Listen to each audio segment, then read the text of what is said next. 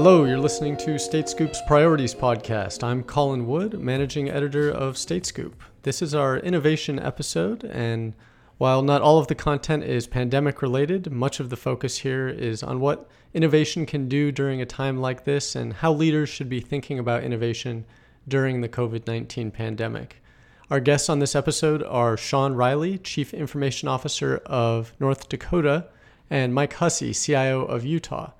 I asked these two gentlemen to be guests on this episode because whenever I hear of something new and interesting or something being done for the first time in state IT, there's a better than average chance it's coming out of one of these two states. We start off with Shawn, who shares his definition of innovation and some of his thoughts on the importance of an innovative mindset.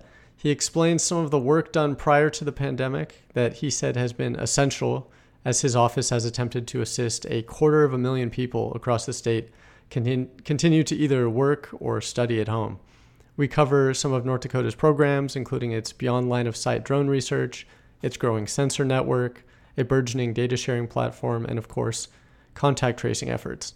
Our second interview with Mike Hussey is structured a little differently. We spend a lot more time reviewing some of the major projects in Utah, which include work that relates to the pandemic, such as an initiative to limit potential exposure to the virus during required in person visits to the DMV, some of Utah's remote work efforts, contact tracing, intelligence dashboards, chatbots, digital signatures, and a failed geofencing project. Mike was kind enough to explain how it went wrong and why he thinks it's important for states to expose themselves to the possibility of minor failures of that kind. As always, thank you for listening, and now on to our first interview. All right. So I'm here with Shawn Riley. First of all, Shawn, how, how do you define innovation? Well, thanks, Colin. I think uh, innovation is something that brings up a lot of different topics in people's minds. They they constantly think of the uh, the the thing that is right on the edge of possible, and they like to think of things the uh, you know the the SpaceX SpaceX rocket, and they like to think of the uh, the technology that is uh, just around the corner in the latest sci-fi show. But the reality is, is innovation can be much more mundane in some cases. But it really boils down to how are we taking our environment and how are we doing things that are going to be significantly different and be able to do it in a way that really hasn't been done before. So yeah, just uh, think of your your normal way that you would uh, get your work done in the day, and all of a sudden it hits you. God, it'd be so much faster and easier if I did it another way. That in itself can be a very simple innovation, but it's uh, it comes in all sizes. But it's really about doing your work differently and faster, easier, more effectively than you were doing it before. Right. Yeah, I like that. That's a good, simple definition. I was just talking to Ed Toner, CIO of Nebraska, yesterday, and uh, he he defined innovation as just getting rid of paper, which uh, is kind of in line with what you were saying. I, I like that one, right? Um, I mean, innovation can be huge, and innovation doesn't have to be huge. It all really comes down to is where are you making improvements, and sometimes those in- improvements are very incremental and those are small innovations. And sometimes you can make transformational innovation that really completely changes how you do work. But innovation in itself is just continuous improvement over and over and over. Right. So is innovation so like for a long time there was discussions about whether there should be a chief innovation officer or whether that's counterproductive because then that kind of segments off innovation into its own little part of the organization and really you should be including it in everything you do and so forth. So uh, how do you how do you fit innovation into your overall IT uh, strategic plan and and how do you yeah how does I how does innovation fit into into your whole framework? Yeah so so innovation for us has a defined team and in our case it's under our reinvention organization so our reinvention organization is comprehensive things like business process improvement, but it's also thinking very differently about service delivery. So, as a, for example, uh, DOT is working through a process with our reinvention organization. How might we be able to make sure that no citizen ever stands in line again for any DOT service? And that would be an innovation aspect. Now, for us, we have this component of a reinvention office that's one of our divisions within our IT organization, but we also encourage innovation at every level. And you encourage that through multiple different ways. You encourage business process improvement. You encourage the, the entire scope of a growth mindset, thinking that all things are possible. We have to just remember what our, our goals are as our organization. Our primary goals are deploy a world class government experience, secure all government held in North Dakota, and deliver the most efficient government services in America. And when you think of those three goals, it really helped to define what people need to innovate and how they need to innovate. So it happens at the large scale, at a dedicated team scale from a reinvention office, but it also can happen at the, the staff level at any level of the organization and across our organization. Right. Um, all right. So I wanted to get into some of the uh, projects that you've been working on that you would consider more innovative or forward thinking in recent weeks or months? Uh, what do you got? Yeah, so over this last couple of years, we've had some amazing projects, and one of which is kind of outside of your normal IT scope. What would be we we see all education as being essential to the future, and we see the education of our kids in the way that we must have a comprehensive understanding of technology. So, as an IT organization, we helped the state of North Dakota be able to move forward with comprehensive computer science standards, comprehensive cyber science standards, integration of those standards, and then the deployment of those standards to every single school district in the state. Now, that in itself is a great leap in education, but it's also really an innovation nationally, as there's no other state at this point that has integrated computer science and cyber science in every single school across the state, kindergarten through PhD. So that'd be one aspect. And then additionally to that, we look at innovation within this space of future technologies and where can we be most effective with the citizen's dollar? Where can we be most effective with that government experience? And in those senses, we've brought forth projects like uh, a, an initiative to be able to enable sensors across the entire state, a sensor platform that will have, uh, at one point in the future, over a billion sensors in it. And a billion sensors in a state that barely has a million people, you know, a thousand to one. So sensors for ag, sensors for, for water management, for environmental management, for the roadways. Uh, we already have sensors deployed now in uh, many of our highways where we've got acoustic fiber laid in the in the road so it helps us to understand when it's raining, when it's snowing, how many cars are really there in real time, uh, what kind of vehicles they are, et cetera, those type of things, all in real time, making a much more effective use of our state resources. Then, additionally to that, we're really looking at the future. And as we're thinking about the future, we've got things like uh, here in the state of North Dakota, the Grand Sky Project. And the Grand Sky Project is a statewide radar system for out of line of sight drones. And we'll be the first state with a comprehensive radar system to be able to allow drones to be able to interconnect out of line of sight, which today most people don't realize. They think drones are all very, very autonomous. But the reality is, is today you pretty much when you use your drone, you have to have a human able to stare at it uh, to, to, be able to see it. And there's actually an entire company out there uh, whose whole job is is to get into chase planes and to follow drones around and watch the drone as they fly around. And our new radar system will allow us to be able to have a comprehensively new model of how drones get used across the United States. With that also comes our Grand Farm initiative. The Grand Farm initiative then is a fully autonomous farm that is completely human free. So, a robotic farm that is being built he, here in eastern North Dakota uh, for the purposes of being able to get into that 21st century agriculture, into precision agriculture, and be able to really augment all of those different opportunities out there for uh, for people to be able to use robotics and autonomous technology on the ground. We've also done a lot of innovation here in the world of COVID. So now that we've got the coronavirus and has really changed how everybody's done work, um, everything from standing up a new contact tracing application in our old way of doing this would have taken us a year, year and a half to do a deployment. Uh, we built this thing in eight days and deployed it across the state. Uh, we've changed how we are thinking about systems, how we're trying to be frictionless with government. So now we're deploying new technologies to comprehensively, as Ed Toner said, remove paper.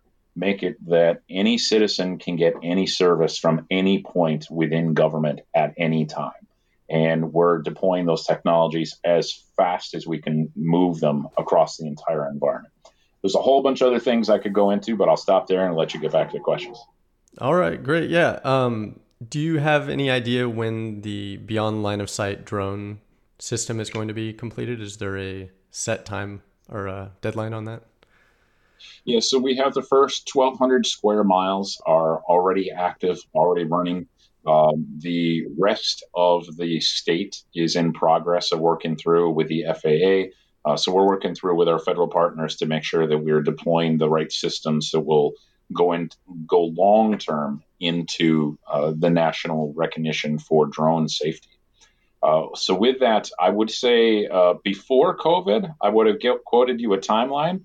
Right now, after COVID, uh, I think we're going to have to go back and re-baseline ourselves because we we pulled everybody off of every project to go and fight the coronavirus. Right, and I know there's a handful of states that are working on this, uh, but you guys are going to get there first, huh?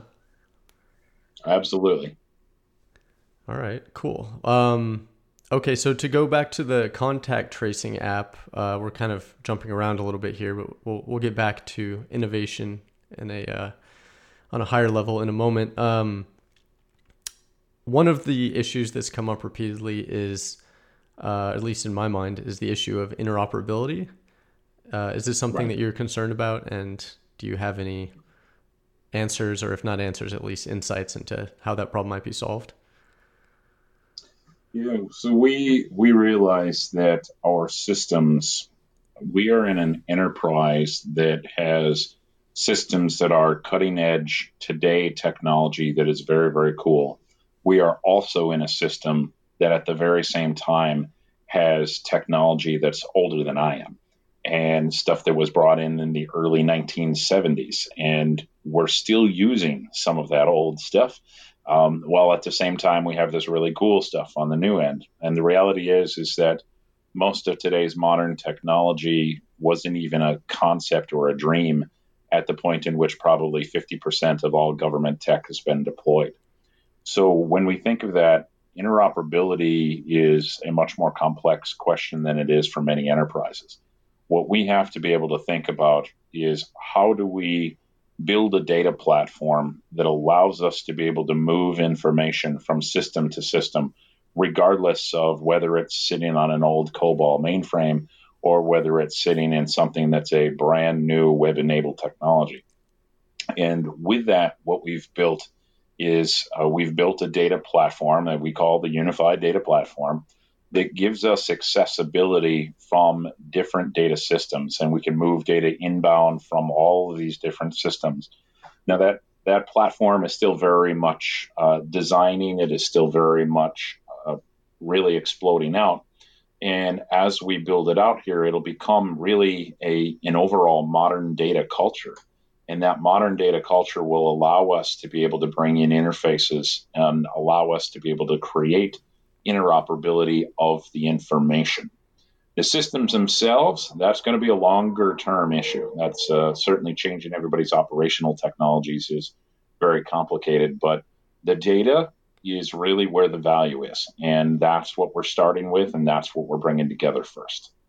Right. Interesting. Okay. And, and what about, uh, and actually, I'm glad you brought that up because that so much hadn't really occurred to me, but I was thinking more in terms of interoperability between states, uh, especially in, uh, you know, like maybe the Northeast where there's a bunch of small states and people are traveling. Begin soon, we'll begin traveling again.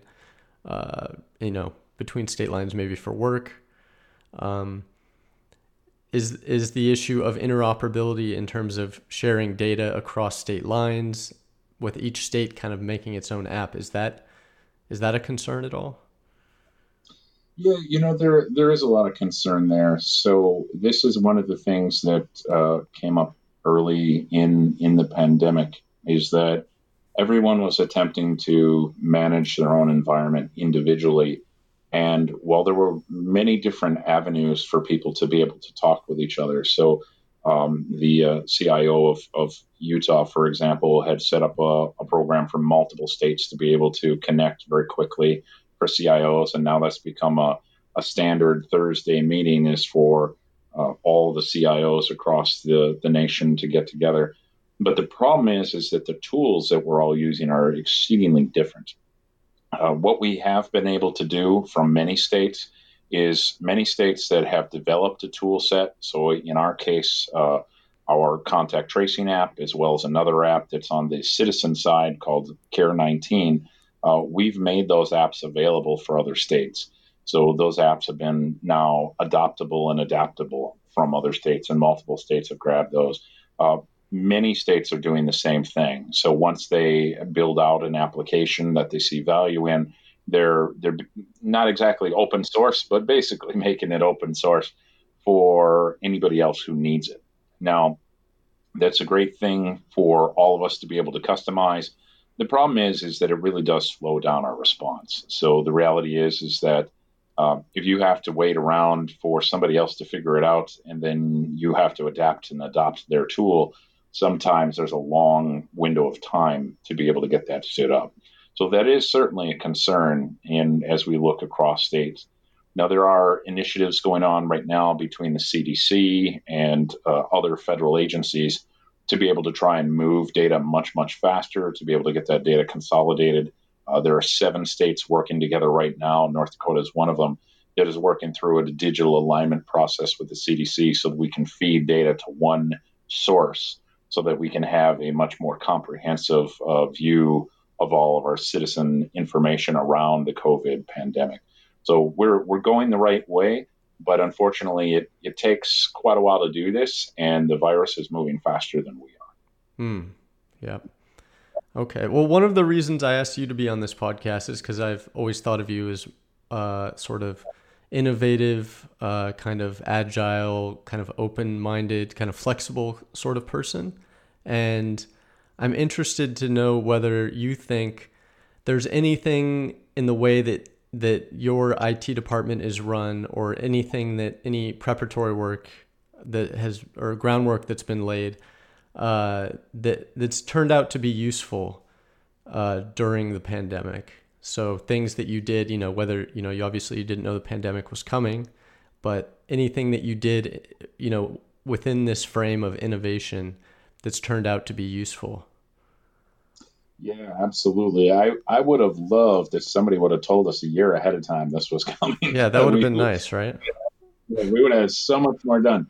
Uh, um, but so some of the tactics we've taken to really convert ourselves into a much more modernized technology, and in we've we've been transforming our processes here for the last three years within North Dakota. And one of the very fast things that I know has been a problematic, but everybody talks about for many states is cloud. Very simply, use of the cloud was an absolute lifesaver for us. Um, we had comprehensively moved systems to the cloud that, had they been on prem, it just simply would not have been viable. Uh, we have also been making uh, major inroads in telework previously to COVID in standing up and building out systems for telework and standing up and really uh, helping with digital systems. So when we moved into uh, a telework environment, we had about a quarter million people across this state uh, between K 12, higher ed, the three branches of government, cities, counties, etc. We had about a quarter million people that we had to help move home in a matter of about four days.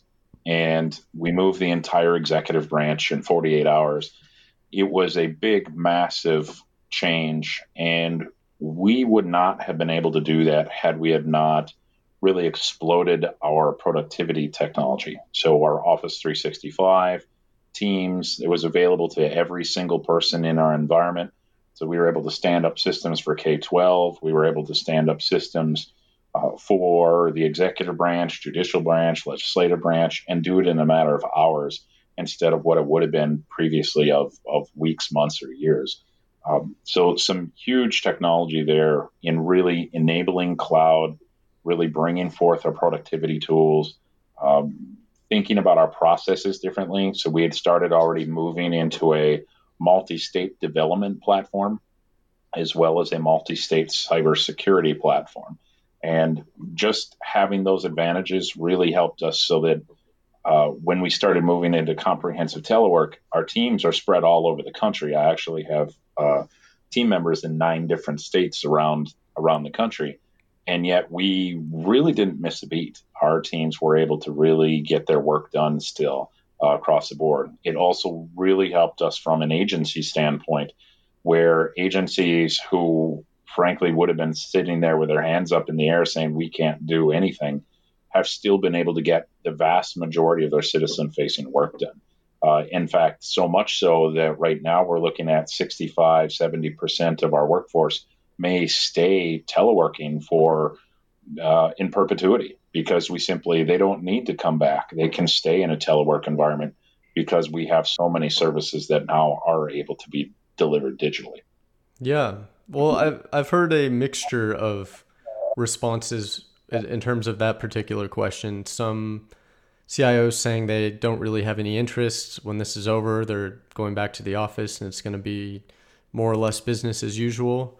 Uh, what is your thinking around that in terms of allowing people to continue doing that and the potential uh, benefits and downsides?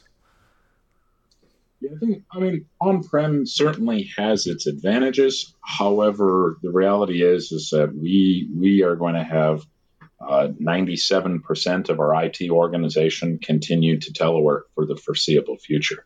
Um, we have lots of data over the last 15 years worth of data from um, from the federal side of OMB, from the GSA, from other organizations that show some pretty substantial cost savings when it comes to telework uh, very sufficient um, productivity gains. So 15% productivity gains when you move your team into telework, an average of $7 million saved for every 500 staff that you move into telework. So there's some very good cost savings there. There's good productivity gains there. So our IT organization is for the vast, vast majority going to stay working this way. And that's uh, that's what we see here for the foreseeable future. Hmm. The interesting part is, is much of our customer base is doing the same thing. Uh, the Department of Human Services. So, the Human Services side, as an example, the vast majority of them are going to continue teleworking. Our Department of Transportation, vast majority is going to stay teleworking. Uh, multiple other agencies. Of course, there's ones like the prison system, uh, correction system that you know telework doesn't work for a guard. Uh, so there's always positions where it doesn't work. However, most organizations are going in and staying in a telework state uh, within North Dakota. Right. All right. Uh, any parting thoughts on innovation and you know whether connected to COVID or not uh, for your counterparts? You know, uh, the reality is is innovation is purely a reflection of a growth mindset, believing in the art of the possible believing that all barriers can be overcome. The reality is, is most innovation is crushed simply by people saying, "Nah, that can't be done." Um, the reality is, is if you take that line out and you say, "Hmm, how might we? How could we? What if we?" You will innovate. Um, you will be awesome at innovation if you can simply change the mindset of your organization to ask the question of the possible instead of the wall or the uh, the big hands up signal of saying no, it's not possible. Hmm. Yeah, well said. All right, thanks, Shawn. Appreciate it. Thank you. That concludes part one of this episode. Now here's Mike Hussey, CIO of Utah. All right, we're talking about innovation. So, uh, Mike, how does innovation pre-COVID uh, how did how did you see innovation fitting into your overall IT framework? Well, innovation is very important in the state of Utah um, as it relates to how we serve our citizens. Uh, first of all, we look at digital government and how innovation has driven digital government in the state. Uh, we've been very uh, uh active in moving forward in our digital government space and moving services closer to the citizen, not in a building. And so uh, the in, many innovations over the years have allowed us to move over 1,200 applications online in the, in Utah, and so we're also seeing innovative things coming to market that uh, simplify the lives of our citizens. So it's truly been something we have been focused on in in distilling out those innovative things coming into the market where we can apply them to making citizens' lives easier. So that's something we've been focused on over the know, last 10, 15 years. And uh, it's it's been great to see the dividends that have, been, have paid off as a result. Uh, a statistic I sometimes throw out there is that Utah, with these 1,200 services that we moved online, um, has been allowed to move uh, about 40 million transactions a year online. Uh, and with a, a, a, study done by the University of Utah, uh, has also indicated that of those 40 million transactions, or because of those 40 million transactions, we're saving uh, about 13 to 14 dollars per transaction because we don't have to have the citizens coming into a place of business and they're able to do those online. So, uh, lots of reasons to be innovative here in Utah, especially as it drives digital government and makes the workplace more efficient and, and citizens' lives more efficient. Right. It just occurred to me that maybe we should attempt uh, briefly to define innovation. I kind of think of it as just doing something different do you have a do you have a useful definition that will kind of inform the rest of our conversation? Uh, yeah, I, when I just to frame innovation, I, I think you're right. I think that you're doing something different than what you were doing before, with the caveat that it's um, it is more efficient. It's it's probably uh, what the citizens or your your customers are demanding and uh, and you can see the trends in in technology that are moving in a particular particular direction, and uh, and just moving with those trends. Right. Yep. That makes sense to me. Um, so you mentioned that the dividends that you're seeing being paid now during the coronavirus pandemic, given your history of a focus on innovation, do you have any examples or can you cite any instances where you think maybe if you hadn't focused as heavily on one particular program area or another that you'd be really hurting right now? Uh, certainly. Uh, for instance, uh, our, our DMV, we've uh, we were early adopters of allowing folks to renew uh, their registrations online, and uh, so the the public at large is just accustomed to doing that. we're not having to try and and, and shift how our, our citizens do do that kind of interaction with the state.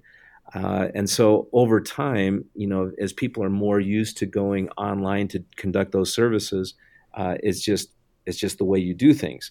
Uh, however, there are some services that still require folks to come into the DMV to um, transfer title or or there's a, a, problem with the registration and those kinds of things yeah you would have to come into the dmv so with the coronavirus uh, we were seeing that we shut down many of the dmvs it was only uh, those that could accommodate a drive up service which meant we were only running three to four dmvs in the entire state and so what was happening after the coronavirus uh, many people that were were going to their usual dmv uh, could no longer do that, and people were lining up at 6 a.m.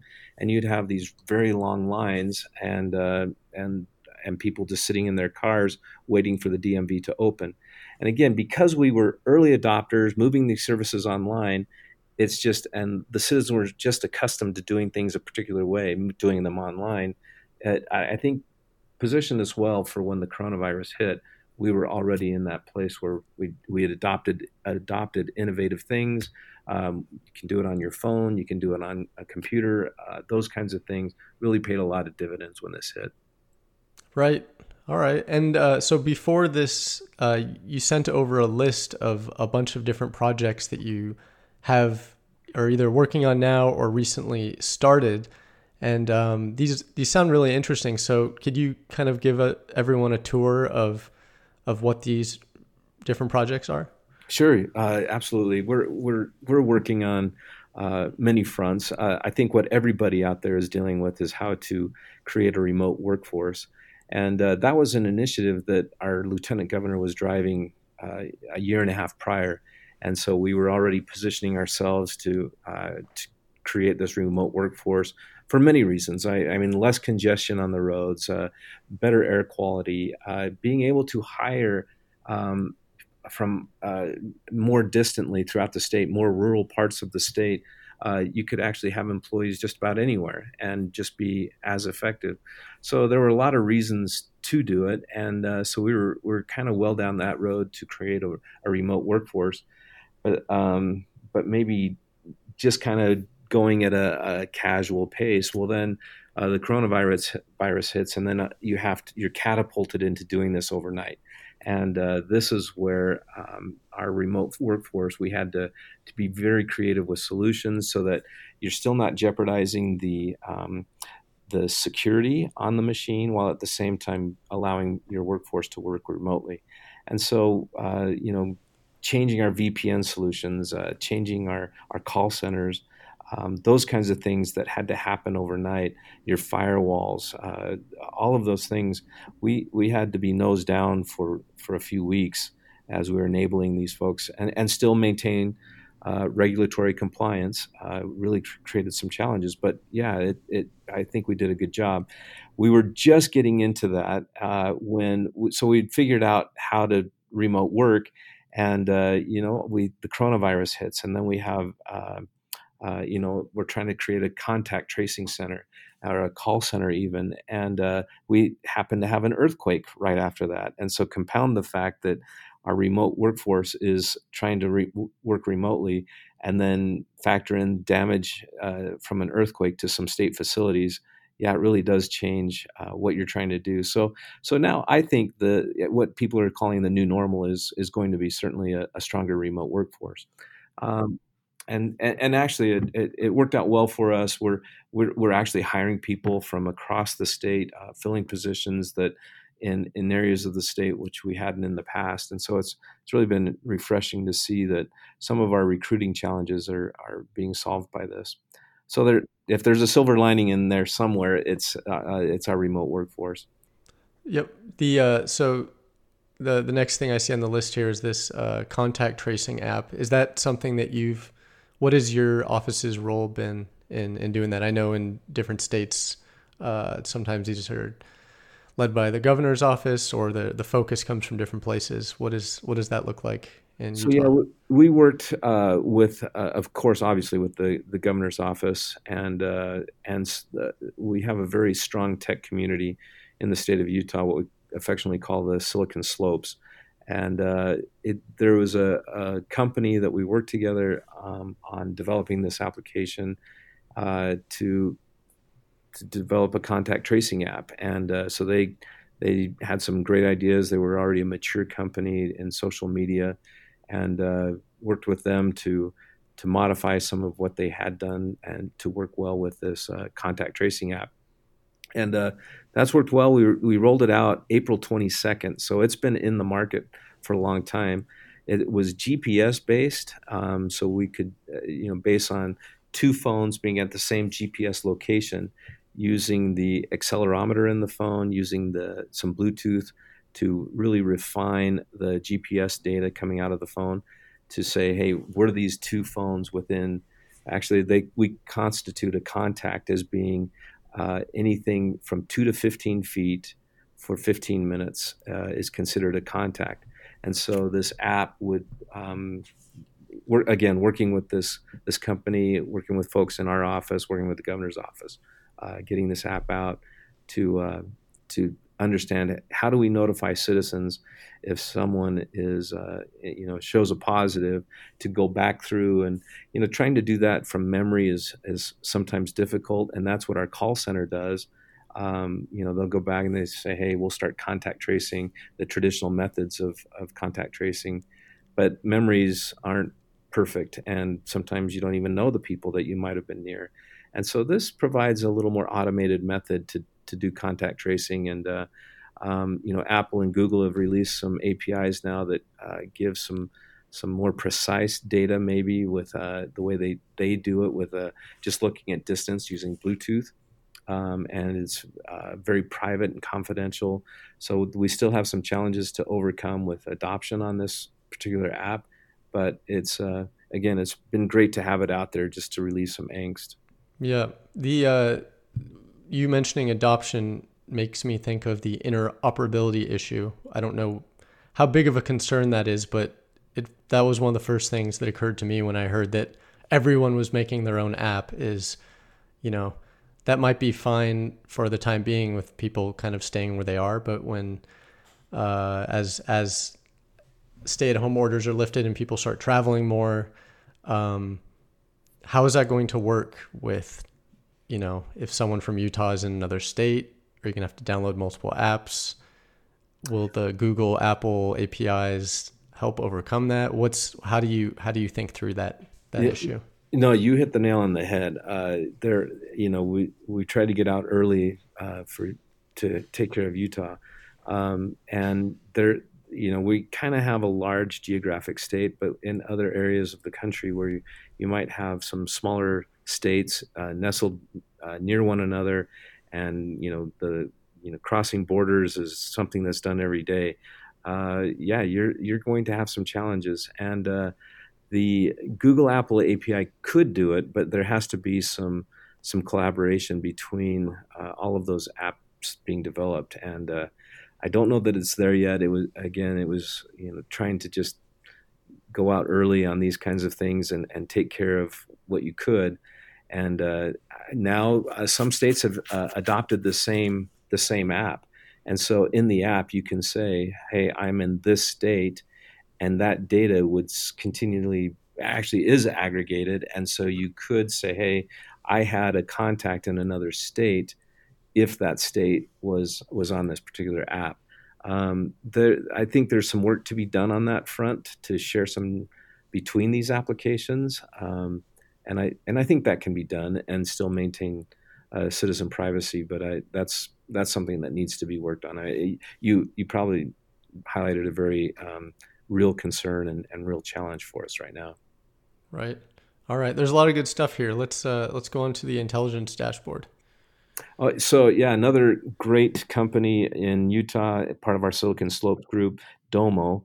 Uh, we we rolled out a dashboard early to just track everything from how many beds in the ICU were available to um, how many what zip codes were, were being challenged with coronavirus and we created um, some very in-depth and um, and very detailed dashboards and we also created from that same data some very easy to read ones for for those trying to make some data driven decisions in the state for instance, the governor has a dashboard that he looks at that's one of these Domo dashboards that is a bunch of gauges looking at, you know, how are we doing as a state in different categories. And it allows at a glance to know how we're doing. Uh, do we wait to go to our to change our risk level? So we have four risk levels in the state. Uh, we have red, orange, yellow, and green. Much of the state has gone to yellow, and and we're even talking about uh, some of the state going to what they call a safe green, um, while other areas of the of the state are still in orange. And it's based on the data that you know the, this dashboard, so the the governor and other others making these decisions can look quickly at um, the the dashboard and make these de- decisions at a moment's notice. And so uh, again, uh, great company. They they threw a lot of resources at it. We've uh, partnered really well with Domo, and uh, it's just been a great uh, great journey to see how quickly we can stand up data and get it in front of these these decision makers. Right, and uh, you mentioned the DMV earlier. Uh, When did you add texting for for uh, queuing? Yeah, so that was uh, that was kind of a, a recent add, and so uh, you know we had uh, we used some scheduling software so that you could schedule your time at the DMV, which would limit the number of folks in the lobby. Uh, but then when you go to um, zero waiting in the lobby because of coronavirus, um, you have to do something else. And uh, so we added SMS texting when it's your turn at a particular counter uh, that you can wait in your car, you can wait um, just outside, and it, you'll receive an SMS text um, when it's your turn to walk in, uh, go right up to the counter, um, conduct your business, and then walk out. So uh, it again, you know, everybody talks about social distancing, and it might be a, ta- a, challenge if you were in the DMV. But you'll get reminders, uh, you know, before you go up. Hey, your your appointment is in an hour. Uh, if you've forgotten about it, you know, you'll get these reminders. But then when it's your exact moment to walk in and walk right up to the counter, you'll get a, another SMS text, and uh, it's really um, really helped, I think, uh, alleviate some of those concerns about people being in a in a large crowd and and uh, are they going to be safe?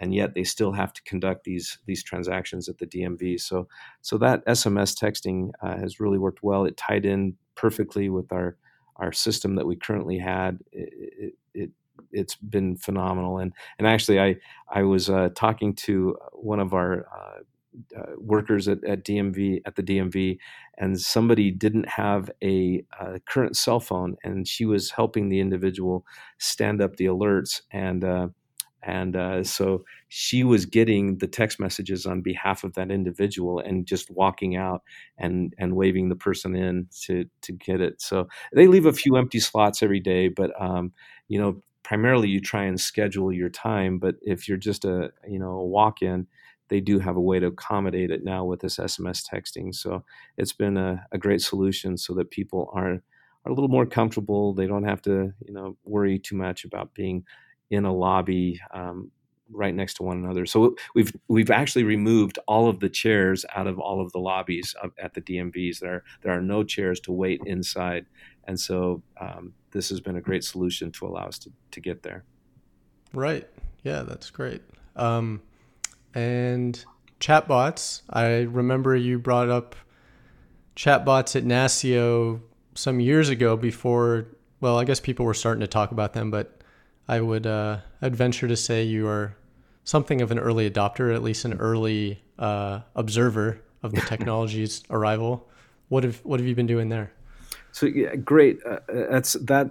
Uh, the chatbots have, have just been phenomenal, and, and many states have have jumped in early on these. Uh, you know, big shouts shout out to like Mississippi and others that that jumped in and and named uh, their chatbot something uh, like I think Mississippi's is called MISSI.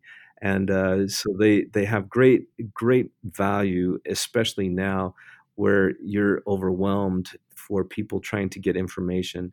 And uh, so we we stood up a, a chat bot on our main site, um, which was we called Porter.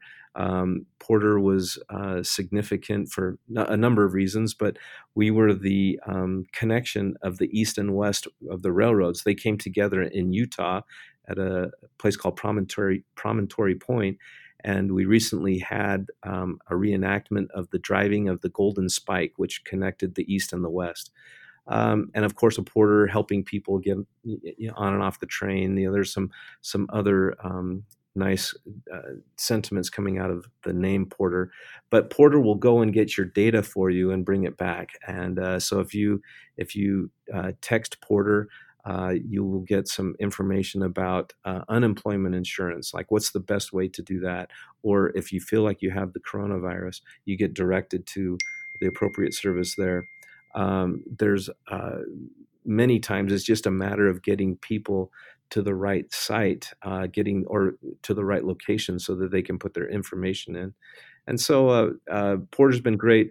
And we also, um, as part of this, once you land on the coronavirus site, uh, if you uh, still have questions, uh, we have a chat location there, and Porter actually turns into a live person behind it.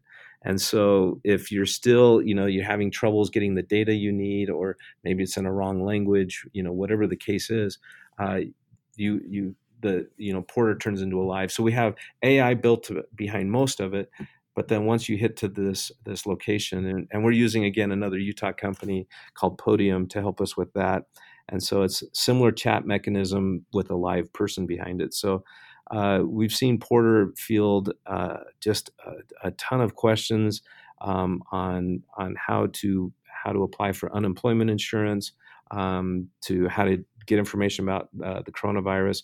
We even had Porter um, try and respond. Somebody uh, put in some of their marital challenges, and uh, Porter tried to respond on that. So Porter's fielding all sorts of interesting questions out there, but it's it's really been a, a huge value proposition for the state of Utah as it's directing traffic to get people to the data they need as quickly as possible. Let's see. Next on this list, we have Adobe Sign for telework. Sure, and and that's uh, that's been great too. Uh, we we've um, trying to do things in a remote environment, uh, such as what we're in today. Uh, it, it's difficult if you need signatures on things or approvals, and those things just can't stop. And uh, we were that's another thing that we were doing early on. It was this adoption of uh, digital signatures, and uh, Adobe was a great solution for that. And so we were uh, we were well down that road when um, we said, "Hey, this is." We're going to expand our use. we kind of admired some of the great work they did in Hawaii, um, admired it so much we hired their person that was doing a lot of the work out there and they came to utah i don't know how we ever enticed them but um, they've been just doing some phenomenal work uh, about moving a lot of these the paper shuffling and paper routing uh, just looking for wet signatures to now getting a digital signature um, which can be done in moments rather than waiting for the you know the, the state mail to work or you know, however you're trying to shuffle documents needing approvals and uh, and even interacting with the the uh, citizens, where you're not just internal facing documents, but external facing, where you might need, um, you know, might be doing some uh, engineering documents or uh, things of that nature. And so it really has expedited the the work, even though you're in this um, remote work situation. You can still continue to be as efficient as you were before, and maybe even more more so with the routing of these documents. Uh, I, am seeing a number of documents I approve every day, um, and and it's just the click of a mouse, and it's been real easy to keep up on the workload, and uh, and and still maintain the the great work that's going on in the state. There's a Department of Transportation app that you had some oh. trouble with uh, geofencing. Yeah. Um, what did what was that app for?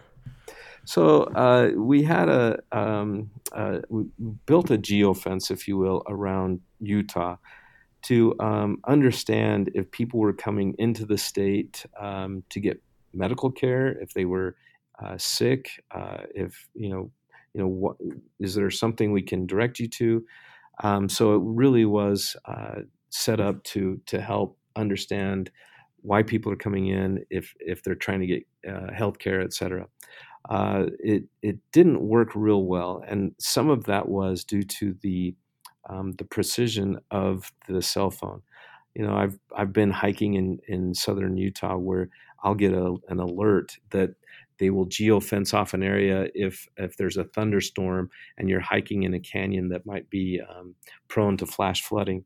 You get so the the you get the alerts based on that location. Well, we did that with the entire state to to push out this notification when you came in, and it allowed people to fill out a quick survey. Uh, you know, are you coming in for medical care, whatever, and um, we had some cities that were close to the border that repeatedly were getting the um, the notification popping up on their phone.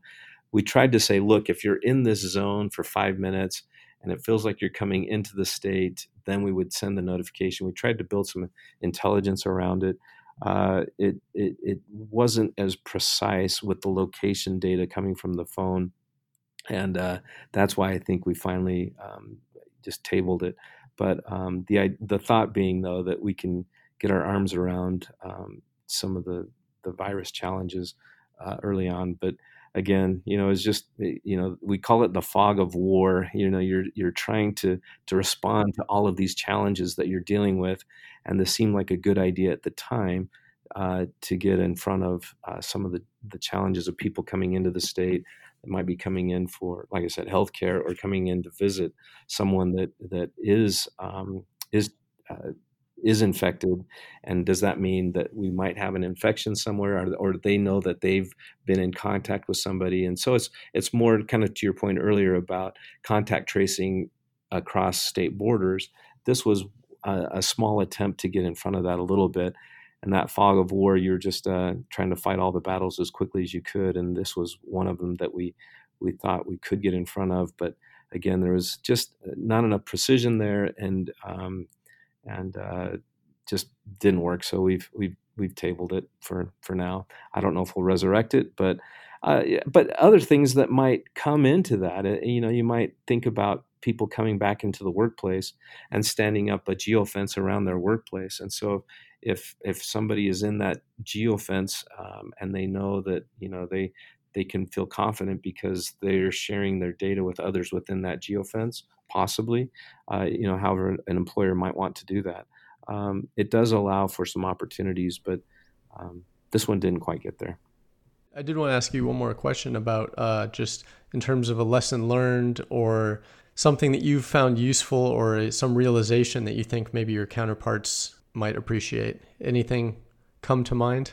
Yeah, uh, you know, uh, it doesn't hurt to dip your toe in the water early on. Um, I, I, think sometimes there's some apprehension uh, that you have to figure out how to boil the ocean on some solution, and I think you can dip your toe in the in the water early on, uh, get some exposure, um, and then if it if it's right, just go all in. And uh, I think that's what we've done on many of these. Um, we we dipped our toe in the water on the geofence. It didn't work. We abandoned it but many of the others have just been just tremendous. And so I, I just say, uh, you know, certainly figure out all of the, the, the concerns that you have, and then uh, if you know, figure out how to how to uh, uh just run when you when you, you when you want to crawl. So it's a it's a good solution out there. That's great. Well, thanks, Mike. Uh, really appreciate having you on the podcast, and uh, we'll we'll definitely be keeping an eye on what's next for Utah. And thank you, Colin. Appreciate you. All right, that's it for this episode. For more coverage of state and local government IT news, go to statescoop.com.